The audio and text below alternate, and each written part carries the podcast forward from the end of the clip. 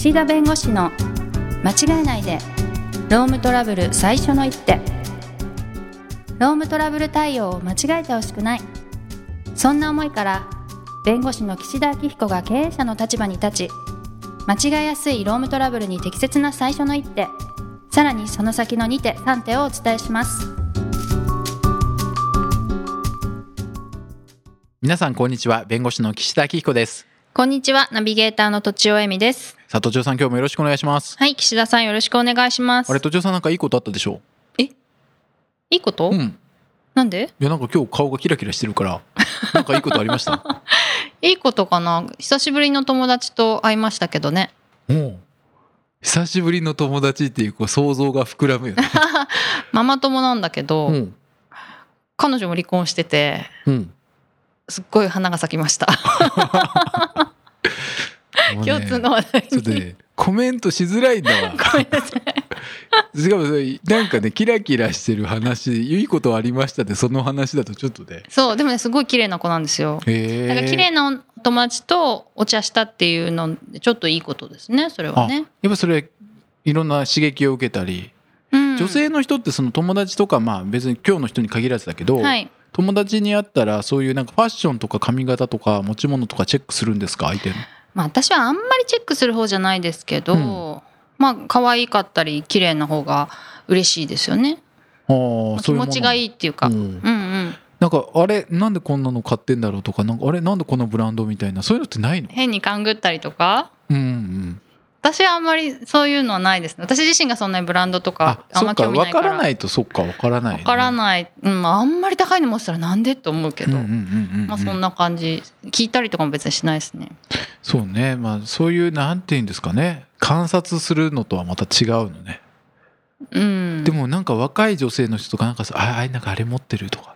えあれいくらすんのみたいな。うん。ないんですか？そういうの。若い頃若い頃はい。はありましたありました、やっぱ。あれって何なんですか？好奇心なんだろうねきっと。いやでもあとはやっぱその持ち物によって自分の価値が決まるのではないかみたいな自分に自信がないからそれで人と比較したりとか、そういうのがあるると思いますけどはあ。だんだん大人になるとそういうところではないっていうのが分かってくるっていうかそういうことね。だと思うんですけどねうん。はい。まあそういう意味ではね。そういう意味では。そう。まあ今日のテーマですよ。嘘。関係あるんですか？関係ない。なかった。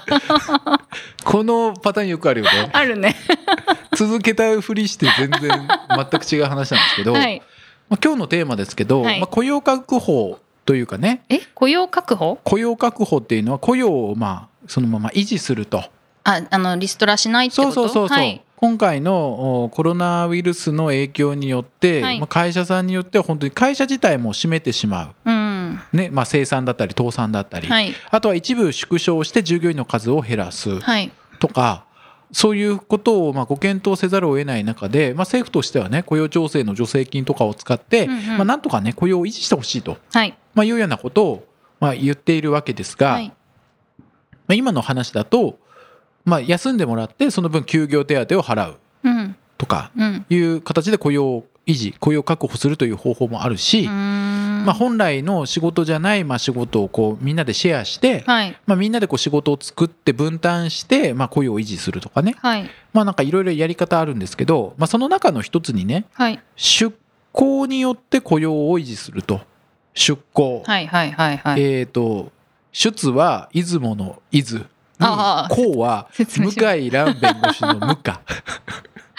わかりにづらくなる逆にね、はいはい。うん、出るに向かうで出向なんですけどね、テレに向かう、はいはい、遠くに行くってことですよねうんまあ遠くに行くというかまあその本来の出向っていうのは本来の会社との雇用は継続したまま席は残したまま別の会社で別の会社の指揮命令を受けてうんうん。働くと、のが出向の定義なんですね。なるほど。だからある部分で雇用契約がこう2本になってる感じね。確かにね。そう。指揮命令を受けたりする、でただもともとの会社との雇用があると。うんいうところで、まあ、ちょっと派遣に似てるんですけど派遣の場合はその労働力をその派遣先に提供して派遣先が指揮命令する。で、はい。出向の場合はそこにまあ雇用契約の一部みたいなものがあって、まあ、雇用契約が2本あるイメージ。で派遣の場合は派遣元とその派遣社員との間の雇用契約しかなくて派遣してる先というのは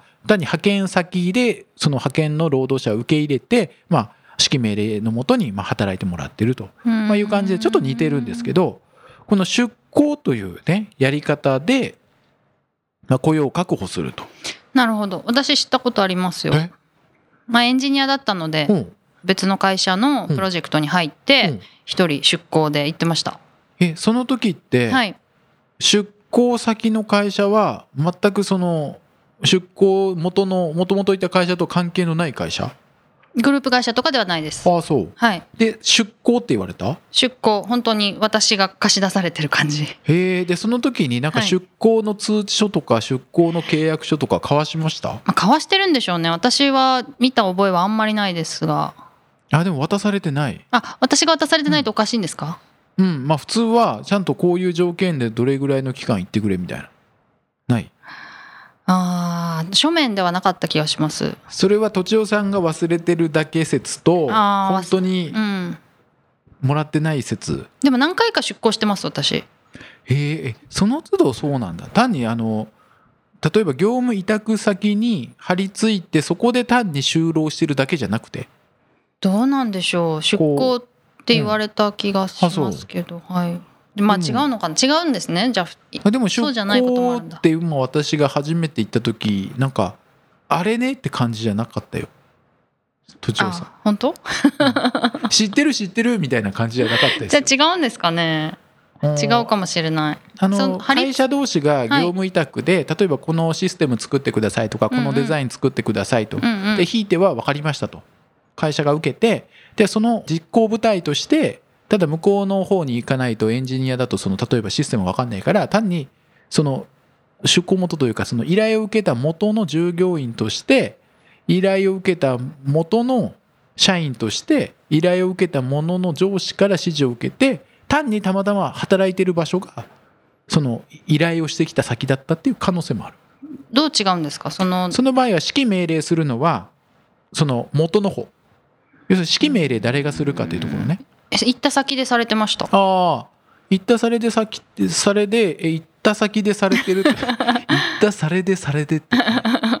だからそのね。なんか決まった業務があるわけじゃなくて行ってそのプロジェクトでだね。そうでしょそう。うはいはい。そう。でこの出向っていうやり方は、そういう意味ではもともとのいる会社さんの雇用は残ってるわけよ。うん契約切らないで、はいあの在籍出向って言ってもともとの会社にその席を残しているからクビにもなってないし、はい。契約も維持してる。お給料はそっちからもらってでますそうもんねお給料をその出向先の方からまあもらう。もしくは出向先が出向元に払って出向料みたいな形で。それを出向元がいつも通りお金を払う場合もあります2パがターンあるんですね。どちらでもおありえるんですけれどもまあ、そういう形でこう出向で雇用を維持するっていう、まあ、考え方もはい。あって、まあ、結構大企業というかね名だたる会社さんでもそのスキームで今やられてるところがあって、まあ、どういうところかというと例えば今回全く仕事がねなくなってしまった、はい。まあ、飲食業とかね飲食店の従業員さん、うんうん。でグループ会社とか協力できるその例えば社長さん同士が仲が良くて、はい。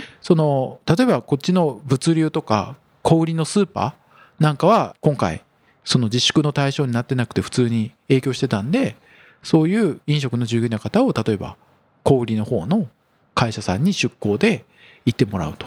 逆に忙しくなってそうですね、うん人が足りないからはいうん。っていう形で、まあ、はい。出向、まあ、するというケースもちらほらあってですね、はい。なるほどと。このやり方があるかとうん。うんいうことなんですけど、まあ、気をつけなければいけないことを、まあ、今日話をするんですけど、はいこの出向でやっぱり気をつけなければいけないのは派遣法っていう規制があるわけですね法律の、うん。派遣とすごく似てるわけですよ。似てますね、もともとのところと雇用があってでそのどこか違うところの先で指揮命令を受けてやるという意味では、まあ、似てるんですね。はい。なのでこの派遣法違反とかあとはまあ職業紹介うん。というようなその法律の規制のかかっているようなことにならないようにきちんと出向だっていうことを明確にするのとあとやっぱりこう今回の場合雇用確保のためのはい。出向なので、うん。やっぱり期間とかもね短くすべきなんです。その出向って言って雇用維持のため3年とかになるといや長いでしょって。長い。ね。はい。でやっぱりそうなるといやこれ別の目的あるんじゃないんですかと言われるんでうん。あくまでも臨時的に、まあ、ここもそういう意味ではすごく解釈とかね分かれてるんですけど出向っていうのはまあ認められるというかある程度こうこういう時じゃないとみたいなところで、まあ、技術とかのまあ伝承とかなその取得の目的とか、はいはい。まあ、雇用確保の目的とか、まあ、うん。グループ内で、まあ、人事異動の一環でとかなんかこう決まってるというかこういう場合だったら、まあ、そういうその労働者供給に該当しないよみたいなのがあってでそことやっぱりこう指摘されないようにするために出向する時の条件みたいなものをはい。きちんと決めとく必要がある。うん。ということでその出向先と出向元との間できちんと出向契約とか出向の覚書を交わす。うん。こういう目的でこういう期間こういう従業員の方を出向で受け入れます。会社同士。会社同士。はい。が一つ目。はい。それから出向する予定の従業員の方に対してちゃんと出向命令という形で出向の条件ですね。うんどういう条件でどっちが給料払って日々のその労働時間とかその出退勤はどっちが管理して有給休暇はどういうふうにするのかとなか、まあ、そういうのをきちんと決めるべきなんです、はい。決めてあくまでも出向という形でこういうふうに条件詰めていってもらえますよっていうことをうんうんやっぱり準備しておかないと、はい。後でいやこれはね出向に名を借りた派遣だとか、まあ、言われてこう会社がまたリスクを負うのも良くないので、うん。そうきちんと決めると、まあ、はい。出向命令書と、まあ、出向規定もあった方がいいんですよね。うんうん。じゃあこういう条件の時には出向命じると。はい。なので配置転換移動ですね。移動とこの出向についてはこう業務命令としてまあかけられると。はい。だったら一応規定がないといけないんですけど、はい。で転籍って言ってもう完全に席移す。これが合意が必要なんです、従業員の方の個別の。で出向については出向命令というものがかけられる就業規則の規定があってかつその出向の時にはどういう条件だというのをきちんと明記していれば、まあ、もちろん業務上の必要性が必要なんですけど、まあ、かけられるわけです。だから会社としてはその出向をかける時にはそういうちゃんと書類を残さないとはい。今回のようなこのコロナで本当に雇用維持のためということであればねうんうん。あのきちんとそこを明確にしておく必要があるというのとこれお金取っちゃいけないですね。その会社さん同士が。いや要するにその働いた分のお給料払うんだったらいいんですけど、はい。まあ、そこになんか何割かねお金乗せてうん。人を貸してくれたからちょっとその分多く払うよとかってなるとそれこそまさにそういう人をこう派遣することを業としてお金もらってるみたいな形になるんで、はいはい。あくまでもそこは雇用の維持のために一定期間その給料で働いてもらってその分のお給料というか人件費分をいただくと、ビジネスみたいにそこでねお金がこう利益が発生したら本来おかしな話なんうん。で雇用維持のためであればなおさらね。はい。なのでちょっとそのあたりもきちんとその覚書というか会社間同士の覚書の中で、はい。まあ、そういうマージン的なものっていうかお金的なものもちゃんと受け取ってないというかそういうのがあると逆におかしなことになるんで。はいなので、まあ、すごくそういう意味ではスキームとしてそういう雇用一定の期間その例えば業務量が落ちてる業種が業界が別の業界にこうやって、まあ、会社同士がね知り合いというかねある程度全く知らないところでいきなり出向で受け入れてくれませんかって言ってもなかなかないと思うんで、うんうん。あんまりこう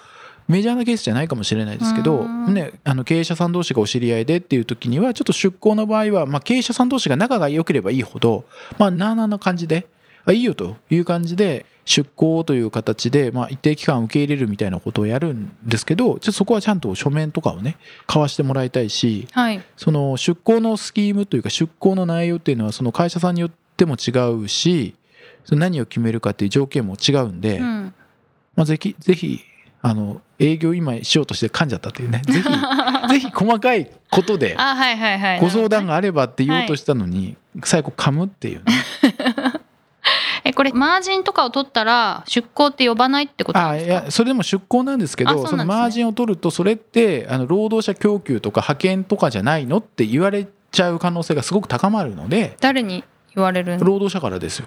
要するに労働者の方からしたら出向先に行きたくないケースもあるんですよ。なるほどなるほどなるほど。そうするとこれは違法なスキームだってことで争うとか、うんうん。なので私はこんな違法な命令には従いませんっていう形で、まあ、拒否をする。で会社は拒否してけしからんって言って、まあ、業務命令違反だと出向命令を拒否したからじゃあ契約難しいよねってなった時にでも元々の出向命令これ違法でしょっていうような争いになるんで、なるほど。まあ、できればそこはきちんと正しくうん。ということで、まあ、今回どっちかというと出向というものをまあちょっとこうご理解いただくというかうんいう形で、まあ、はい具体的に出向するかどうかとか、出向先がむちゃくちゃ遠いとかね、ああ嫌ですね。あると、うん。その出向に従わなかったことを思ってどうかとかね、うんうんあと全く業種が違うと。今まで事務作業してたのが急になんかすごいなんか体力仕事とかね。はいってなるとそもそも出向に馴染むのかどうかって問題もあるし、はいはい。出向命令拒否した時にじゃあ解雇できるのかって問題もあるから、うんうんなんかちょっとその辺も出向っていうのはやっぱり配置転換の業務命令を拒否した場合よりもやっぱり慎重にならなきゃいけないし、うんうん。出向自体が違法だと言われる可能性もあるから、はい。まあ、ちょっと注意をしていただきたいし、まあ、不安があるのであればうんうん。ぜひご相談くださいと。ていうねはい。感じで、まあ、ちょっと今日は出向の話をしましたけれども、はい。まあ今後もこういったコロナに関連した問題というのは起きると思いますので、うんうんまたちょっとこのラジオでもですねご紹介できればなというふうに思います。はいということでお時間になりましたので今日はこの辺にしたいと思います。今日もありがとうございました。ありがとうございました今回も番組をお聞きいただきありがとうございましたロームトラブルでお困りの方はロームネットで検索していただき柿椿経営法律事務所のホームページよりお問い合わせください